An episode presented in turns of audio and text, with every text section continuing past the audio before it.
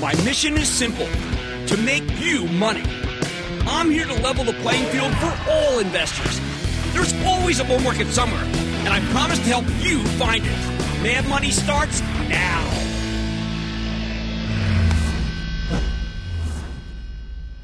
Hey, I'm Cramer. Welcome to Mad Money. Welcome to Cramerica. Other people want to make friends. I'm just trying to make a little money. My job is not just to entertain, but to educate, teach you, and put big days like this in context. So call me at 1 800 743 CNBC or tweet me, of course, at Jim Cramer. Right now, right now, the stock market and the bond market are like two heavyweight champions duking it out. And today's stocks had a very good round. Dow surging 1,173 points. The S&P skyrocketing 4.22%. Nasdaq soaring 3.85%. Who are these two boxers? In one corner, you have a stock market that had gotten viciously oversold thanks, yes, of course, to the coronavirus outbreak and Wall Street's existential fear of a Bernie Sanders presidency. In the other corner, well, you've got the bond market, specifically U.S. Treasuries. Every time they go up in price and go down in yield, lately their yields have been plummeting, sending send a chill through the spine of all investors who follow both markets. Now, this is a vicious and I will tell you somewhat scary situation for us old hands with bond yields so frighteningly low that they've been decking the much smaller stock market as surely as Muhammad Ali, the greatest of all time, sent so many challengers to the canvas. The bond market's still screaming that we're not out of the woods, that we're being complacent, but it couldn't land any blows today because rates actually rose. And the 10 year Treasury, which had a sub 1% yield, went back over that key level, also integral to the rally. But let me explain. First, we know there's a tremendous amount of fear in this market. We're afraid of getting sick, physically afraid. Afraid for ourselves, afraid for our families, for our children, for our parents, for our spouses. We're afraid of the economic fallout from a possible pandemic. When investors are terrified, you get what's known as a flight to safety. People just want to hide in the lowest risk assets they can find, even if they get very little return, maybe no return. And U.S. Treasuries are viewed as the ultimate safe haven. And that's why wealthy investors and institutions are pouring their money into our bonds. They don't want to, they don't care if they make any money. They just don't want to lose it. And that's why interest rates keep plummeting. It's why the benchmark 10 year Treasury currently yields just above 1%, but was below 1% a couple of days, and that's close to record. You know, today's still close to record low.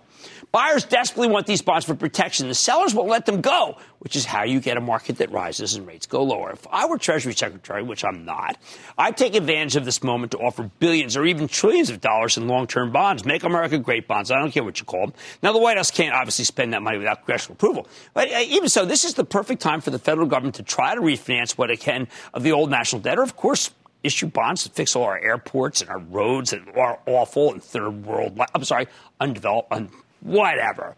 Without new supply, these bonds are doomed to keep going higher every time we get scared by COVID 19. And we will again. Judging by the worldwide na- uh, nature of the outbreak, I think it's give- a given that there'll be more bad news. And I know a lot of people are feeling like we're out of the woods. but come on. I mean, it's too early. The lack of economic activity in terms of travel, leisure, dining, and entertainment pushes rates down even further. If businesses cease operating in a normal fashion, and everyone starts working at home, including the people who don't have a job who ain't be working, then you're bound to get a severe economic slowdown. The bonds are signaling recession for certain because of the coronavirus.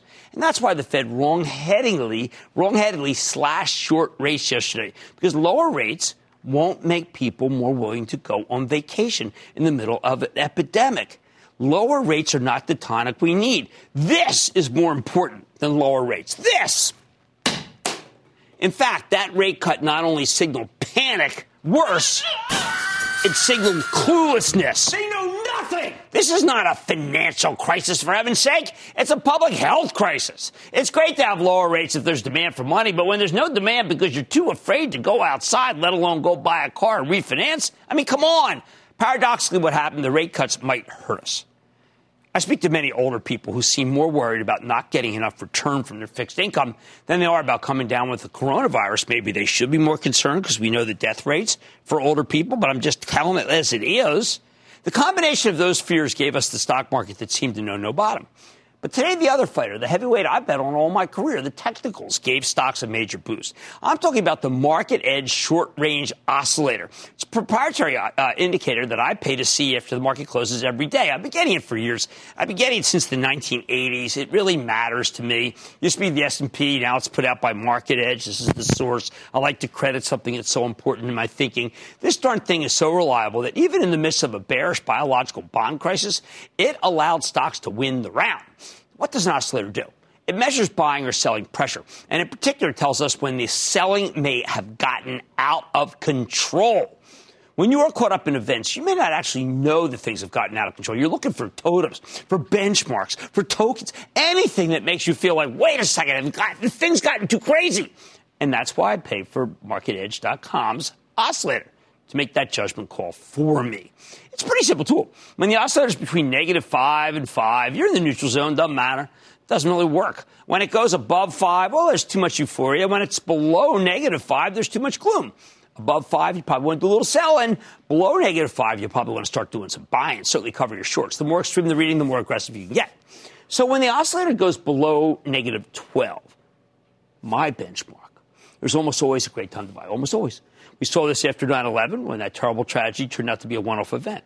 We saw it on August 11th of 2011 when everyone was terrified the U.S. government might default during the debt uh, ceiling crisis, and our debt was, of course, downgraded by none other than well, the rating agencies. We, S&P. We saw it in January 2016 when the Chinese stock market collapsed right the, when the Fed seemed hell bent on raising rates. And we saw it again at the end of 2018 when the Fed once again tightened way too aggressively and proved to me they know nothing. Each time was a marvelous moment to buy stocks. Each time stocks were overreacting to some news that turned out to be not as serious as Wall Street believed. Sure, things were bad, but they weren't that bad. They weren't that bad. They weren't that bad. They were bad. Who? They weren't that bad. They weren't that bad. They weren't that bad. They weren't bad. Okay. And these things were all solved. Let's talk about this, though. Um, this is the one time where the market edge oscillator failed. Okay, this what I think is the outlier, the Great Recession. If you bought stocks when the oscillator hit minus 12 back then, well, guess what? You did get smoked because we were dealing with the true financial crisis where nearly all of our biggest banks and big insurers, too, were in danger of going under. The government, particularly the Fed, had no idea how bad things were. By the time the Fed started cutting rates aggressively, it was too little, too late. And the stock market got more than cut in half before it bottomed, and many of our famous financial institutions became, let's just say, moribund. Now, is this coronavirus panic more like the financial crisis here, or is it like this, this, this, this, this? Which is it like? Which is it like of the minus 12s? The four times it worked in recent history, there was no credit crisis. There were no big failures. There was no systemic risk. The one time we failed to bounce, we had all those problems. The reason it was so wrong for the Fed to cut yesterday is that it made old hands like me feel like there's got to be this. This is what we reacted to. That it must be some credit crisis that we don't know about. Some institutions on the verge of the failure. Come on, Jay. Just like in the Great Recession. That's what you thought you'd do, Jay. They were trying to restore confidence. All they did was instill panic. Thank heavens we got over that quickly. As I said over and over again, this is a biological crisis with, with economic fallout. It could hurt hiring, could cause layoffs. But if the federal government helps tide over small businesses and the short term unemployed, as Congress seems to want to do, I think we'll come out on the other side just fine, even with outbreaks closing down commerce all over the country.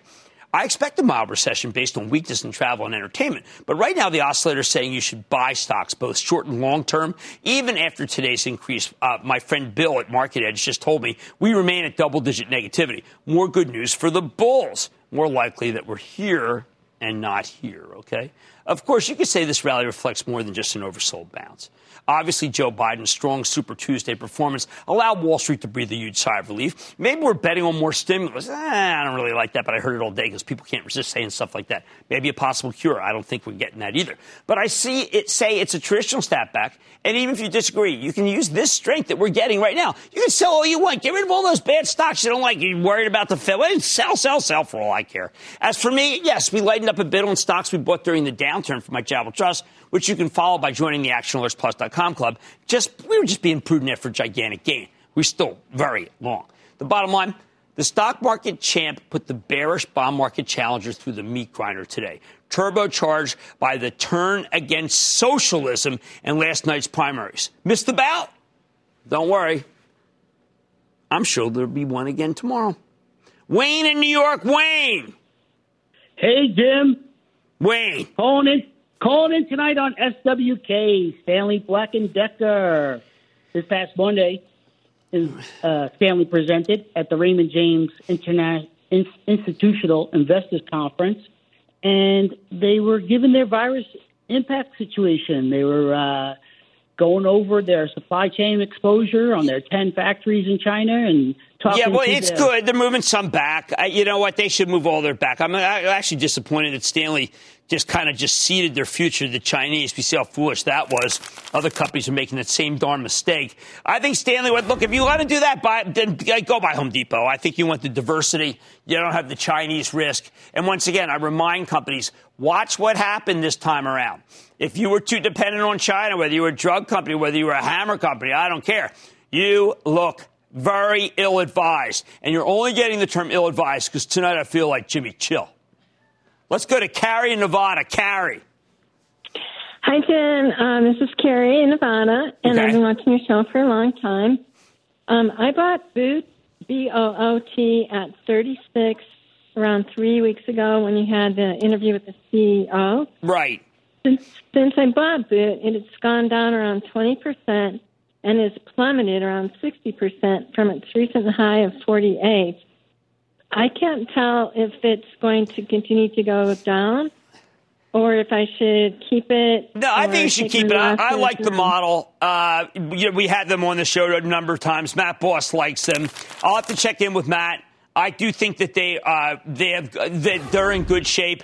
They are retailer. Retailers have been very varied here. Greg in New Jersey. Greg, Booyah! How we doing, Jimmy Chill? Jimmy Chill is taking it. He's taking it. He's taking it to the house. First time caller, long time listener. Okay. I wanted to get your thoughts on FedEx leading into earnings. Well, you're, you know, you're, ta- you're rolling the dice, my friend. You're rolling the dice. And I don't like dice. I like cards better because I, I have a memory for the no memory cards. But I think FedEx is, you know, maybe you want to do it in calls, but you got to see, you want China to come back online. You want commerce to come back online. You want the management to come back online. That's a lot of lines. Now, in one corner, you got the stock market. In the other corner, you got the bond market. Today, the latter was put through the meat grinder. Missed it? Oh, tomorrow we'll get another bout. I think we're more like this and like this and like this and like this and not like that. Jay Powell may disagree with me. He's Fed chief. Hey, but I'm the host of Mad Money. On Mad Money tonight, with interest rates at record lows, could, that was just phony hubris. Could an investment in gold make sense here? I'm talking with the CEO of one of my favorites, Barrick Gold. Find out what's ahead. Then, is the most popular method of investing actually reached its apex? Don't miss my take on index funds, especially the sliver kind. And did coronavirus fears impact Dollar Tree's most recent quarter, or was it execution problems? I've got the exclusive with the CEO. So stay with Cramer. Don't miss a second of Mad Money. Follow at Jim Cramer on Twitter. Have a question? Tweet Cramer. Hashtag mad tweets. Send Jim an email to madmoney at cnbc.com or give us a call at 1 800 743 CNBC. Miss something? Head to madmoney.cnbc.com.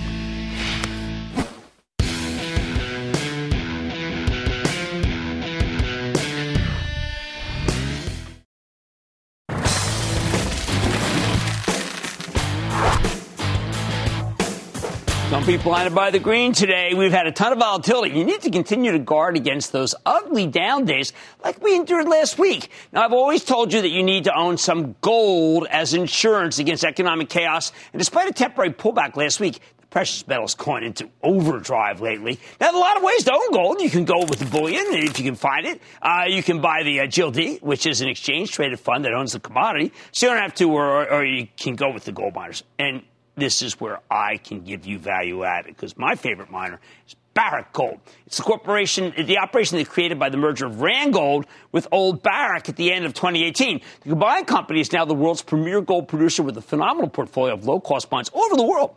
Barrick's most recent quarter was fantastic.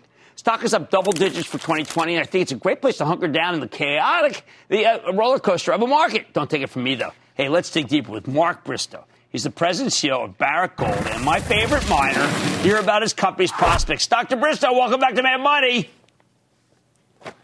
Hello, Jim. How you doing? Well, Mark, you told me that this merger would be gigantic. A two plus two is five. This one's looking like a two plus two is seven. Big dividend boost, unbelievable lower cost. How did you put it together? You know, proper due diligence, Jim, and uh, and when you when you combine high quality assets with high quality people, you always get high quality results. Now, you have found, I think, when people go through your documents, that Nevada has been a safe place. I'm used to you drilling in places that aren't safe, but Nevada's an unbelievable gold producer for you guys. So that's important. That was a key component of this uh, combination was to really consolidate uh, Nevada, and really that's the foundation of value for Barrick.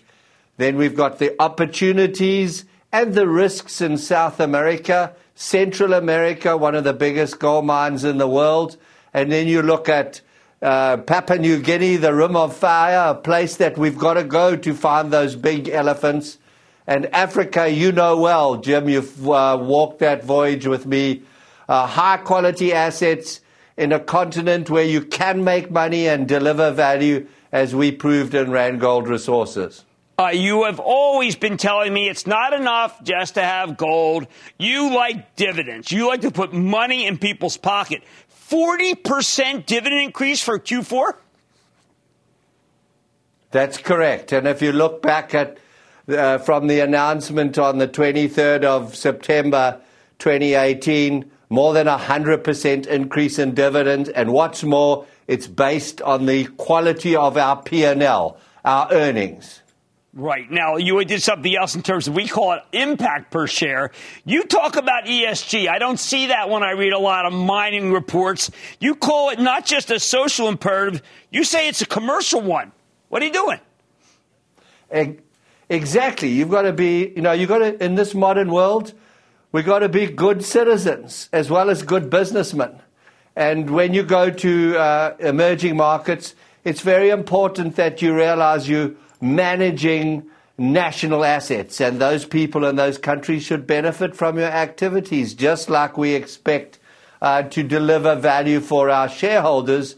We're equally intent to make sure that we earn our social license and those stakeholders in those countries also benefit. Well, I'm glad you mentioned Africa. I have been telling people over and over again that my friend Mark Bristow is not worried about these different kinds of infections. The one you dealt with, you were at the epicenter of it, Ebola, and you were not scared, and you developed methods to be able to do commerce. Could you please tell uh, the people in this country who are petrified that there are ways to do commerce and business even in the toughest places?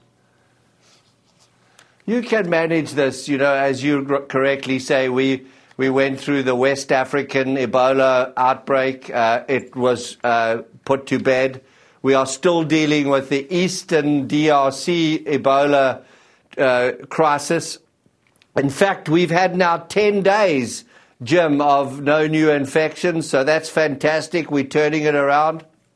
And what that's taught us is how to manage these situations and the importance of knowing where people have come from, uh, making sure that we attend to hygiene, that we control the access of people into our operations, and more importantly, managing the, managing the logistics and the inventory of our critical consumables and those half moving items.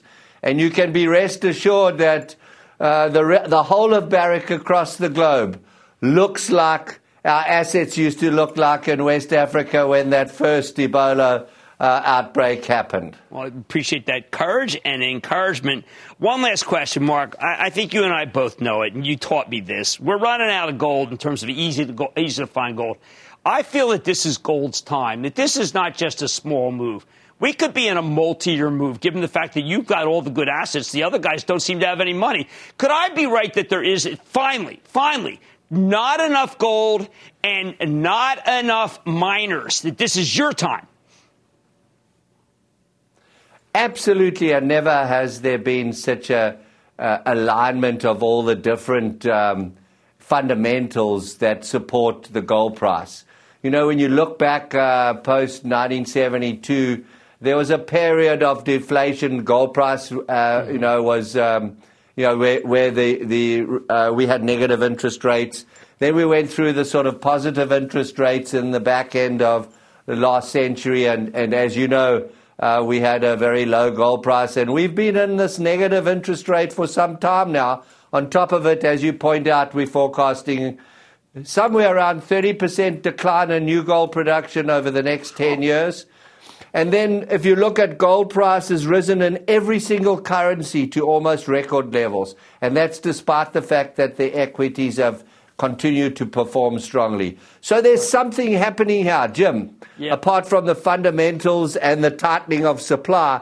In the global economy, there's a nervousness. Right. We might not be at the top of the market, but we are a lot closer to the top than the bottom. And people need to have a bit of insurance. Boy, do they ever. And I think one other thing I would leave you with is for the first time last year we saw gold equities outperform the gold price. Right. First right. time for a very long time. It's good to buy some gold. I agree with you, Mark Bristow, CEO of Barrick Gold. A winner. Thank you so much, sir. You heard what he said. Stocks are actually outperforming the bullion, and this is the best one known. Mad Money's back in the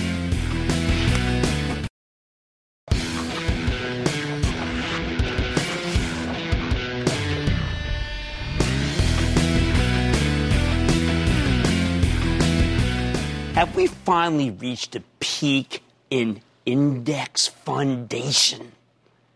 As I look at this whipsaw market with the Dow rebounding nearly 1,200 points from yesterday's sell-off, I gotta wonder. I wonder if the most popular investing idea of all time, stick your money in an index fund that mirrors the averages, then forget about it, may have reached its high watermark. Yeah, we've reached a point where more than half of all funds are now indexed. And when it comes to money management, something uh, that popular is rarely right. Remember, the whole premise of investing in an index fund is that it's impossible to consistently beat the market by picking individual stocks. So you can't beat it. So therefore, you got to join it.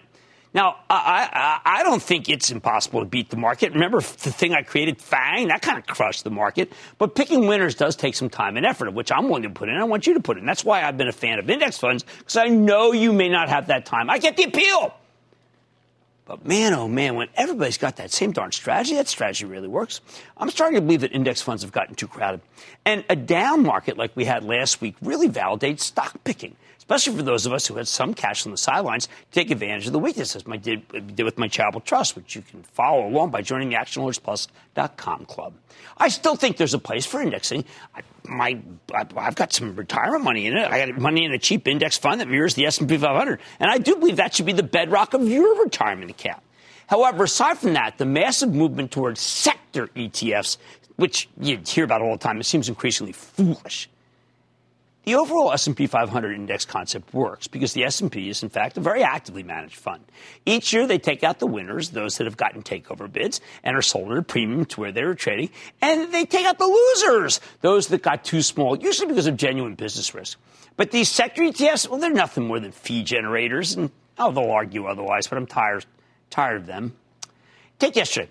I spent a considerable amount of time with Mike Wirth. He's the incredibly good CEO of Chevron. Mike beats the competition on cash flow, growth, dividend, buybacks, even sustainability, considering uh, things like flaring. But it doesn't matter. See, uh, Chevron's in the oil ETF. And these days, the preponderance of oil stock trading is in ETFs. If I were still at my hedge fund, you know what I do? I go long Chevron here and short the darn oil ETF. That's an active manager's method. I'd use the ETF uh, against itself, betting that Chevron will outperform the rest of the industry. We see the same thing in pharma. The drug ETFs have homogenized the unhomogenizable. We have some very good drug companies and some very bad ones. Same with biotech. They're too numerous to mention. But I highlight the winners constantly. Why would you want to buy the ETF that also sticks you with the losers? The ones that don't spend enough on R&D, so they don't have much of a pipeline, which is the key determinant of growth. Then there's the issue of the obvious, the bogus single stock risk that you hear about in ads. Single stock risk. The single stock risk of, of owning FANG, a, watch, my acronyms for Facebook, Amazon, Apple, Netflix, and Alphabet, now Google, uh, which was Google, or Walmart, Amazon, Target, Costco, and Home Depot. Is that so hard? Is that a single stock risk? These are the best companies in their industries. We know that. They have the best balance sheets. They have the best growth. They have the most unassailable positions. They got big moats. But the fee hungry brokerage industry, which is constantly running out of ways to grow, would have you believe that each of these is more dangerous than the last because they're individual stocks. Scary. But if you mix them up, maybe you mix them up with Twitter or Snap or Hewlett Packard Enterprise or IBM or Intel or Kohl's, Big Lots, Nordstrom. Hey, somehow you'll soften the blow, bring in some mediocrity. That's not softening the blow. It's leaning into the blow. Why own both the winners and losers in an industry when you can just pick the very obvious winners? And every one of those that I said is mediocre. I hope they get better. Okay, so those are saying, Jim, we're not mediocre. I hope you get better. I'm just looking at stock prices. Look, at the end of the day, these sector based index funds were designed for a market where most investors picked individual stocks. We're now in an environment where, for many industries, many more people trade the indices than individual stocks. He's created indices. I, uh, uh, uh, pleasure to man. Creates a lot of opportunities for those of you who are willing to manage your own money. Yeah, I know I'm early. But anyone who doesn't see this index fund peak on the horizon is fooling themselves. And enough with the single stock risk berating of our viewers who were smart enough to buy the good stocks and leave the raggedy rest to others. Brian in Ohio, please. Brian. Booyah, Jim. Brian from Dayton Flyer Country. All right, man. Speak to me. Over the past few days, you've been mentioning a few high dividend paying stocks you like and some you don't like with Kraft Heinz now paying over 6.2% after the huge drop in the stock price a year ago. Which of your list is that one on? Well, that's a poorly managed company with uh, pantry brands that actually may do better if you want to have a fallout shelter because we might have nuclear war with the Soviets since 1968 or 1958 and Khrushchev. Uh, otherwise, why? I like good tasting food that's fresh. Something I learned when I was growing up. The mass movement towards sector ETFs is not prudent. It's not right for you. The index fund peak is on the horizon. Hey, much more mad money, including my exclusive with Dollar Tree. How are the coronavirus and Chinese tariffs impacting this company? I've got the CEO. Then stocks might be bouncing today, but there's still some serious discounts to be found. How about Cramer Fave's Zendesk? Hey, why don't you get Zen like me, Jimmy Chill? Is it worth considering here? And all your calls rapid fire tonight's edition of the Lightning Round. So stay with Cramer.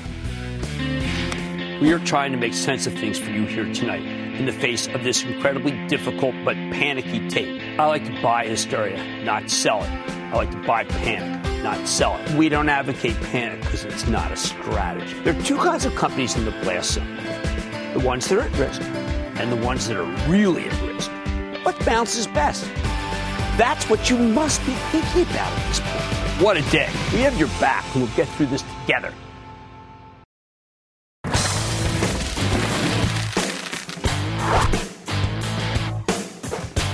All 11 S&P sectors were higher today, but not everything was working.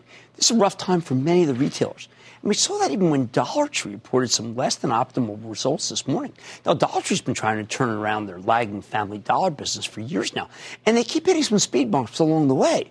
Last year, it was the trade war. Lots of their stuff comes from China. Then the company reported a tepid quarter three months ago. Now, we've got an epidemic keeping people at home in the most recent numbers, uh, let's just call it mixed. When Dollar Tree delivered a 4 cent earnings beat off a $1.75 basis this morning, the revenue was a bit light and their same store sales were weaker than expected, up just 0.4% year over year. Worse, management gave light guidance for both the next quarter and the full year, and that's why the stock got slammed today. It fell more than 3% on an otherwise great day for the averages. So can this chain turn itself around or are they in real trouble?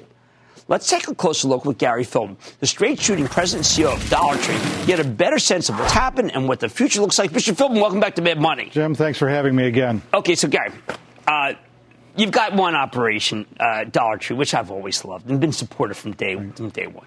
Uh, you got another one, Family Dollar, which you're still turning around. But I noticed this quarter you've got one management, and that could really be helping going forward. I just told them what was passed, and particularly on the discretionary side of things. So tell us about the management changes and what they could mean for the future. Well, we did, and we're excited because really the path forward was we said one voice, one message, both for our folks and the trade and we have now one chief merchant, Rick McNeely, and we have one chief or one enterprise president, Mike Witynski. Yep. Okay, now no matter what though, you're still faced with your brick and mortar, and you did have China, and now you've got Corona. So how can those people make a difference? Well, Corona, thankfully, we've talked to folks on the street today about uh, where we sat on our supply chain. We don't know what the future is going to be, but right now we feel like things are turning back to normal on the supply side. Okay. I think the real story is about where's the projection for Family Dollar. And what we called out was the discretionary side, which has been a laggard at Family Dollar. We like H2. You saw the store. Right. It's been getting us the foot traffic. That's the new store we went to in uh, Asbury. Exactly, and now we got to tweak the discretionary side, the margin side of the store. Now, uh, uh, this tariff headwind is problematic, and at the end, in the conference call, you talked about how difficult it is to move sourcing. But don't you have to in the end? I mean, didn't this turn out to be the perfect storm that made it feel like you have to move something to Mexico and uh, get out of China totally, Southeast Asia some?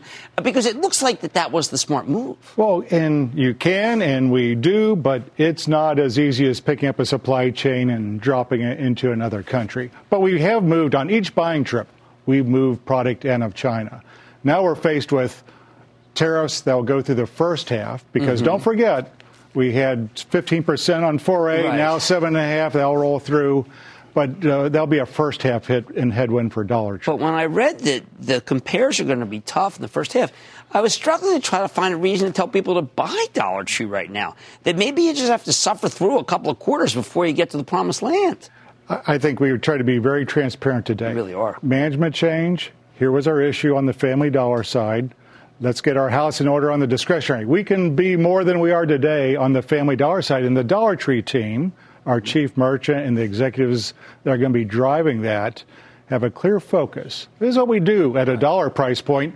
We deal with some of the same vendors when we go over over the seas to really prescribe and make the kinds of products we want. Okay, now my uh, wife was out on Long Island yesterday, and she paid twenty dollars. She wanted the hand sanitizer. She was not a Dollar Tree or Family Dollar. And can you keep this in stock? You know, the spike for all retailers is off the charts right now. Uh, certainly, folks are doing the right thing. Let's wash our hands. Let's use Right. hand sanitizer. And there's certainly a spike in it right now. We're doing everything we can to stay in stock. Does anyone just come in and buy that, and not buy this and this and all this other cool stuff that I Well, like? you know what's interesting this week? It's certainly the news is the coronavirus, but it's tax refund time, Right. And it's first of the month, Right. And really, what we're seeing, especially on the Family Dollar side this week, people are shopping the whole store. In Dollar Tree too, we're a few weeks out from Easter, but the Right. seasons have started to lift at Dollar Tree. And also, uh, one of the things, you know, I buy my balloons, and I get them every holiday. Look, I'm Thank you. look, I, you know, I'm a very simple person. This is what my father did. It's what I do.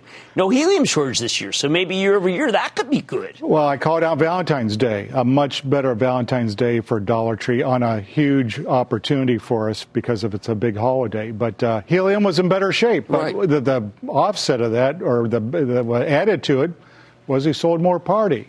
And the Hallmark cards that we have in Dollar Tree and now Family Dollar coming too.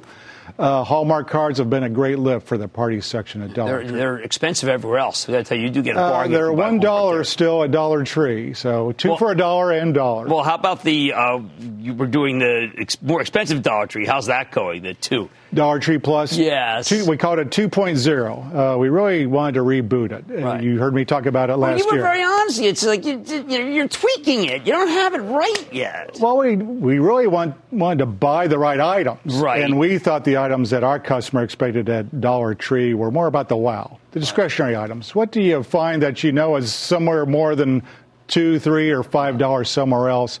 We said 2.0. It's going to be in categories are aimed for mom and kids. Uh, much more discretionary, cool stuff that people will see in store. Okay, I got to believe that you you put the 200 million to work. So uh, buying stock, I have to believe that you believe. I, I, but you know, it's now a show me story. It is. Uh, I think it's uh, as we tell our plan. I think we get credit for telling uh, the, the good and bad of where we are on the on the plan so far. But people say, "Now go do it," and that's where our management team is focused Well, on because we know we can. We have confidence in this plan. Well, I know that uh, online or off price, of which you're most definitely off price, are the two places to be. So let's hope you get that done, Gary. Without a doubt. Okay, thank you. That's Gary Philbin. He's the CEO of Dollar Tree. I love my Dollar Tree. Family Dollar, if they get that going, stock goes much higher. Mad Money's back into the break.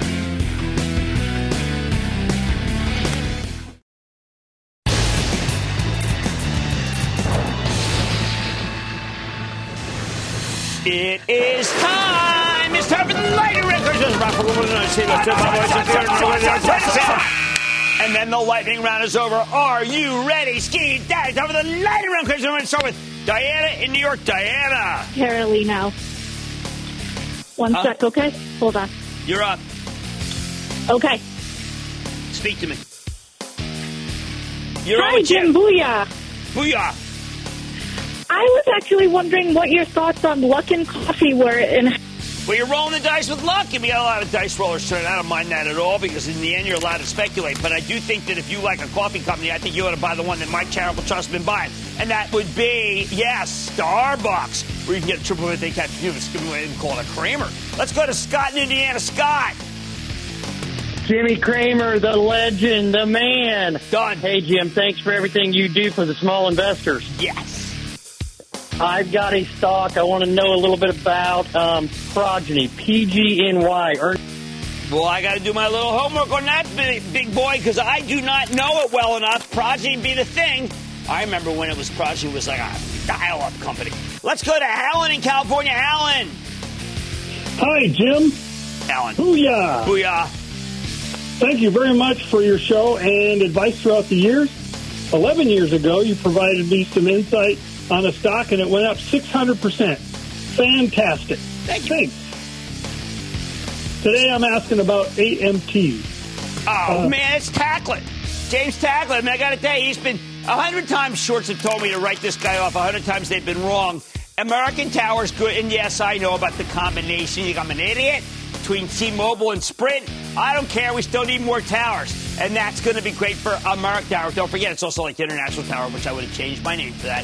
Saxon in New York. Saxon. Booyah, Jim. First time caller, long time watcher. Just All want right. to give a quick shout out to America's team, the Buffalo Bills and the Bills Mafia. I wasn't aware that they're America's team, but I'm willing to go with that because my friends at B-Bouts. Thank you. What's up?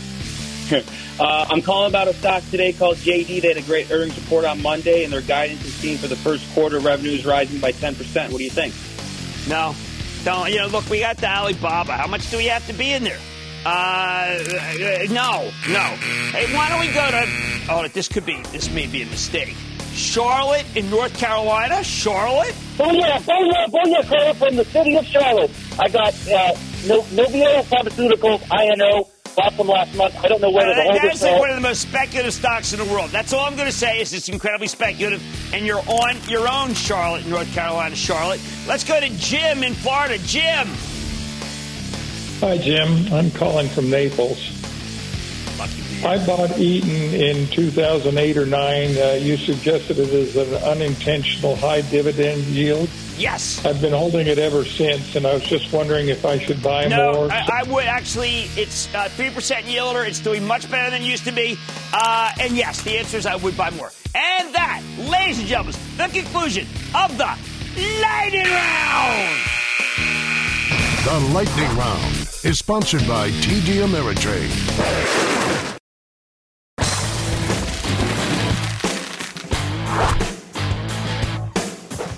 A lot of stocks are bouncing today, but there's still plenty of names that are down dramatically from their highs that are intriguing. Some of them, the ones that are basically immune to the coronavirus, should be worth picking up here. Hey, why don't we talk about Zendesk? That's the software as a service company that helps other businesses handle customer support. Now, here's a stock that spent years as one of the best performers in the market and billion dollar sales company. After stumbling last summer as the turbocharged growth cohort briefly went out of style, though, Zendesk then came roaring back. It peaked at 95 last July. A month ago, it was back above 90 after the company reported an excellent quarter.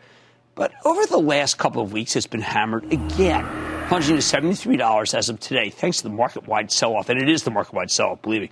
Now, Zendesk was supposed to have a big conference in Miami today, but they had to cancel and do a virtual version instead because of the coronavirus outbreak. They also held an analyst day on top of that, so we're going to be, what do you think? I'm taking a look at this company from afar.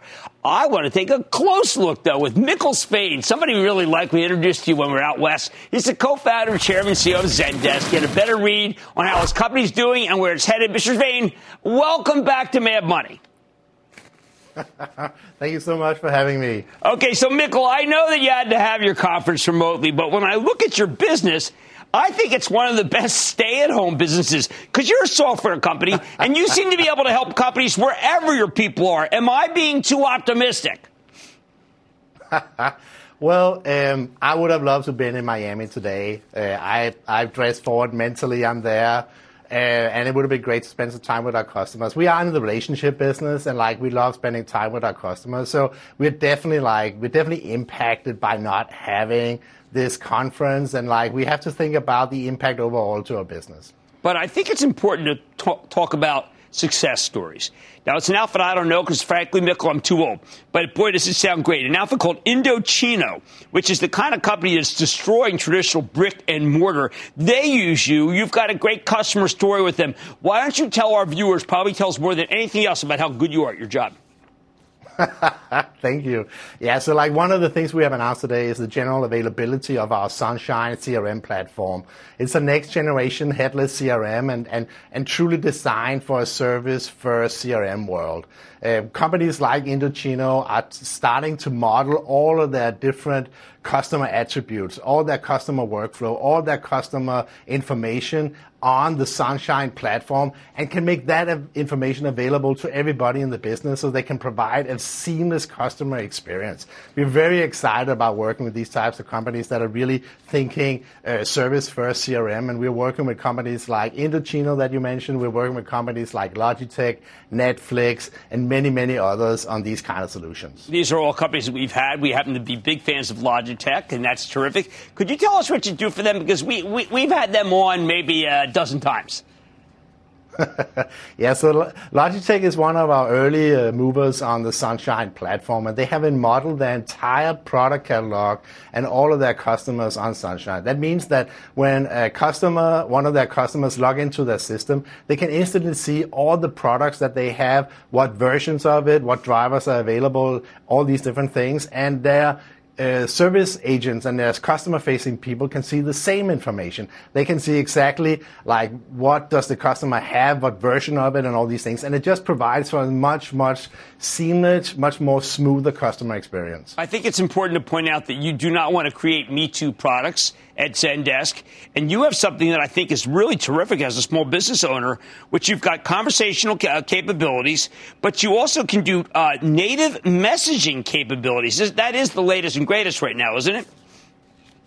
Yeah, like this is like this is where everything is going to messaging. Like our, our kids, next generations, they're not going to use email. They're not going to call each other. It's all going to happening on some kind of messaging. So like our new support suite that is just being released today brings in natively all the world's most popular uh, channels for for messaging over social channels, and this is something that we see a lot of the first movers embrace very rapidly right now to make sure they are in very tight touch with their customers. And we've been working with great brands like Four Seasons to ensure mm-hmm. that like their concierge service is available for all guests all guests when they log into the hotels and they can provide that seamless experience, that very personalized experience over messaging. Well, I'm glad you mentioned that, Mikkel. I go to Four Seasons. So I'm, look, I'm, I'm fortunate enough to go to Four Seasons, I should say.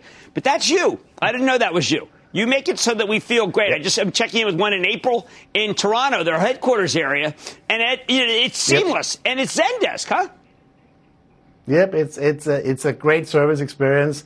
I've used it with my own kids out in the hotel in Costa Rica, fantastic experience when my kids wanted a, a pizza evening with popcorn after spending a week in the jungle. And like it, it really is a seamless experience and it's, it's smooth, it's fast, and it's the future of how we engage with each other and it's the future of how we expect to communicate. Well, I'm glad that you were able to at least come on our show if it was only by remote. We didn't get to talk about the Amazon Web Services tie, and that'll be next time.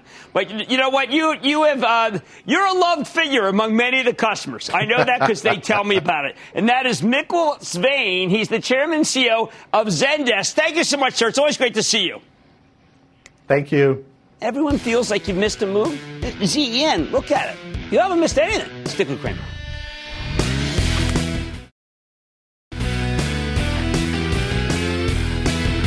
Look, if you think it's the end of the world, if you think things are really bad, you know what? You just got a really big gain.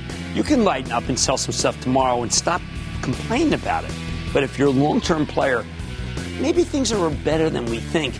Certainly better than Jay Powell thinks. Like I said, there's always a bull market somewhere. I'll find it just for you right here on Mad Money. I'm Jim Cramer. I'll see you tomorrow. And the CNBC special report, Markets in Turmoil, begins right now.